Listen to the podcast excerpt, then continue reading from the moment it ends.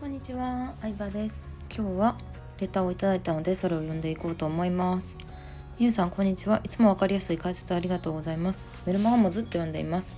ま、みゆさんはメルマガスタンドを何を使われていますか？デザインがすっきりして読みやすいので質問させていただきました。はいありがとうございます。私が使っているメルマガスタンドはマイスピえー、MYASP ですね。マイ ASP マイスピというとこなんですけどあの私もずっともう4年5年ぐらい使ってるメルマガスタンドですごいいいですね。使いやすいし機能もなんかこれ新しいこれやりたいなって思ったら絶対できる機能があるので、うん、私もねあのクライアントさんにはほぼ全員マイスピーを使ってもらってます。はいなので、えー、もしよかったら使ってみてください。であそうだそうだ。マイスピなんですけど公式サイトから行くとあの普通にしか契約できないんですけど私ちょっとマイスピの社員の方とね、えー、やり取りさせていただいた関係で最初の1ヶ月お試しできるっていうキャンペーン持ってるので、まあ、もしメルマガスタンド立ち上げたいっていう方がいたら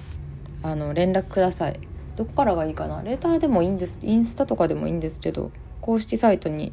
お問い合わせから連絡もらってもいいしまあレターでね連絡もらってもいいんですけどその時必ずあの送り先のメールアドレスとお名前書いてもらえるとありがたいですね。うん、誰から来たかレターはわからないようになってるので、えー、もしメルマガスタンドの初月1ヶ月無料キャンペーン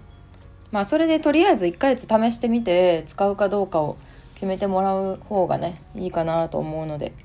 えー、連絡ください。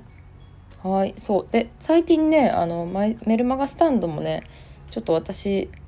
あの、リニューアルしましてメ、メルマガの方ですね、リニューアルしまして、HTML っていう、あの、画像とか文字装飾とかできるね、メルマガを作ってるんですよ。うん、今まではねずっと文章だけでまあ今も一部のメールは文章だけなんですけどあの見出し作れたり、まあ、ブログアメブロみたいな感じですね。アメブロの文字装飾みたいにできるので結構ね HTML にしてから開封率上がったりとかあとあのー、やっぱ他のメルマガと差別化できてるとね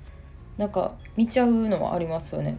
私もとある方のメルマガをずっと撮ってたんですけどその方だけが HTML 文字装飾とかしてるすごい綺麗なデザインの感じだったのでその方のメルマガだけずっと読んでるって感じですね。はいということでおすすめのメルマガスタンド紹介でした。ありがとうございました。